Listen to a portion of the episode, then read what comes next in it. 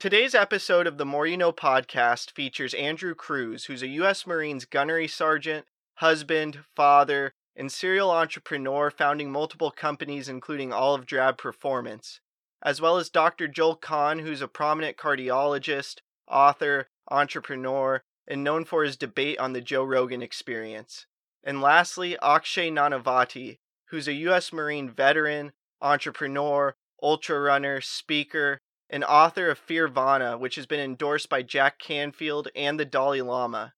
I ask each of them what habits and routines are most important to them. Enjoy the episode. I have one very important habit and routine for me. Everything revolves around my mental clarity, my mindset. And the one habit that I, I consistently have on, and I've, I've been damn good at this for the last nine months, is I've been going to the gym seven days a week. Uh, before that, I was going to the gym five days a week. So I was still consistent. I just wasn't going as many times as, as I go now. Uh, but going to the gym in itself has a huge ripple effect. It's therapeutic for me. It gives me mental clarity.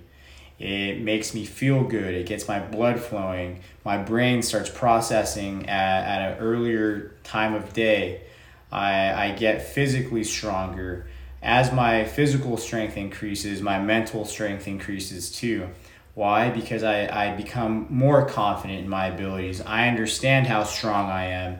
I can see how I look. I can feel great about everything in regards to how I look and how I feel uh, internally. But really, it's mental clarity.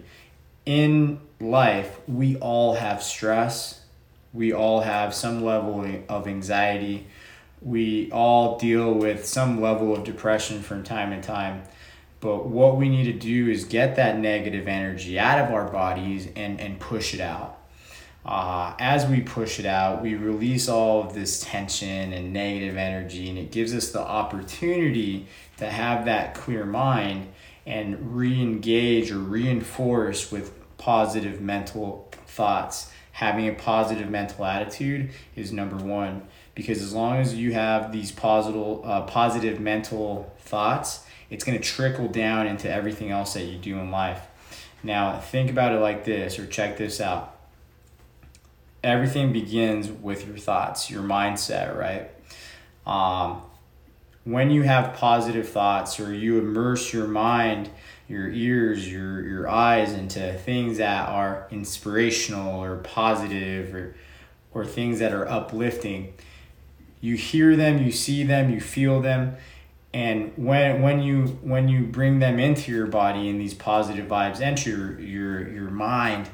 Uh, you start feeling a certain type of way. You start feeling positive about life, you, and when you feel good, you feel less restricted to act a certain way, meaning you have confidence in your abilities, or you're more likely to take that step forward. Um, you just, you're a happier person. And because you're a happier person and you are taking these steps forward and you feel good, you you create results, because for every action there's a reaction. So you you have you take these actions that that you're working with, and then these actions will have results. Um, in order to set yourself up for success or have any kind of success in life, you, you have to take action, and these actions will bring you your results. Then you're able to to figure out if those actions were good or if those actions were not so good, and then readjust and re-execute. Now, same in, in on the flip side, you all you listen to is the news, or you you you look at all of the negative media out there, or you you have all these negative people around you with the they're like energy vampires. They start making you feel a certain type of way.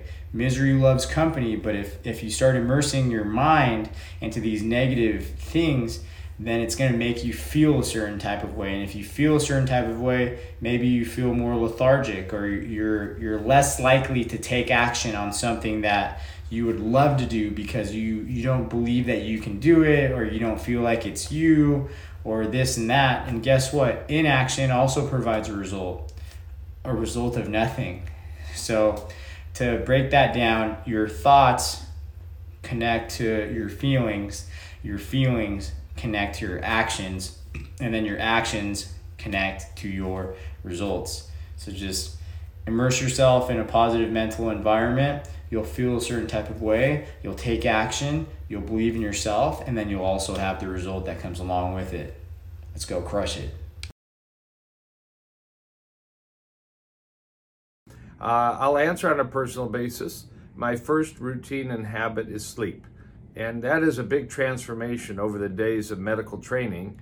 When I was taught four a.m. is when you get up if you're a real man, and the giants of medicine got up at four a.m. to write their textbooks. And maybe they went to bed at eight o'clock and got in seven or eight hours sleep during really one of the prime times to go to bed fairly early when it starts to get dark. But I don't think most of them did. And I can remember, you know, years of four to five hours sleep and making a five a.m. gym class. I could be on the hospital wards at six fifteen or six thirty. So I prioritize for my patients and for my own life that sleep is the foundation to both slow aging, to make good quality decisions on the rest of the day, like getting to the gym, like eating well, like managing stress, and hopefully actually slowing internal aging by using good quality sleep, which you can monitor by various devices. I have a ring that I use at times, by using sleep hacks when needed. By that I mean it might be a natural product with some melatonin, some magnesium, some herbs, some hemp oil, full spectrum, C B D and such. I rotate, but getting good sleep. I have face masks, I have white noise. You know, you have to have a whole bunch of tools nowadays, blue light blocking glasses before bed. And after sleep, I would put nutrition as the second most important decision every day. Whole food, brightly colored, plant-based. You bring, you don't outsource your nutrition to people that don't care about your internal health and your internal aging, as well as your external appearance. So that would be number two. And third would be the foundation of fitness. All this assumes we're talking to a group of people that aren't smoking, because that would be something we have to eliminate from our life as soon as possible. Fundamentally is exercise. Exercise is the best thing you can do for your mind, body, and spirit.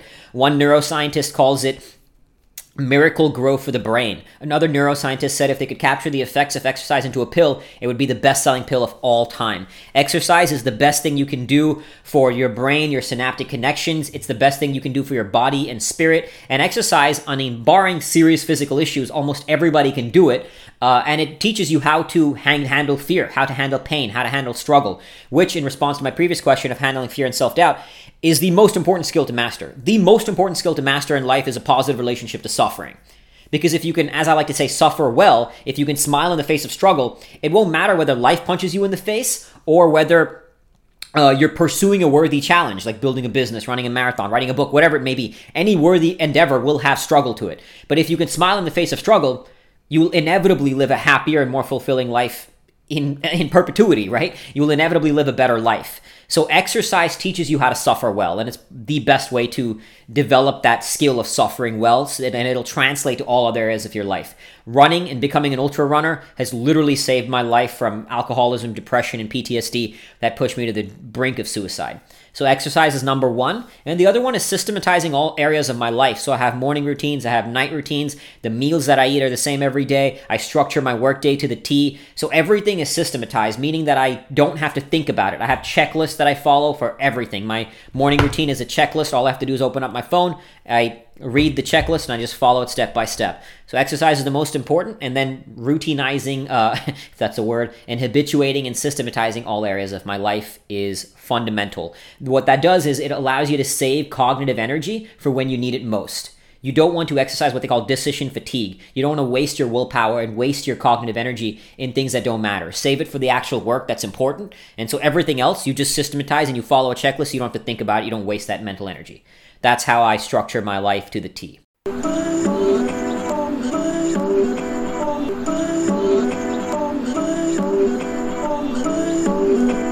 just trying to make it all make sense. The More You Know Podcast.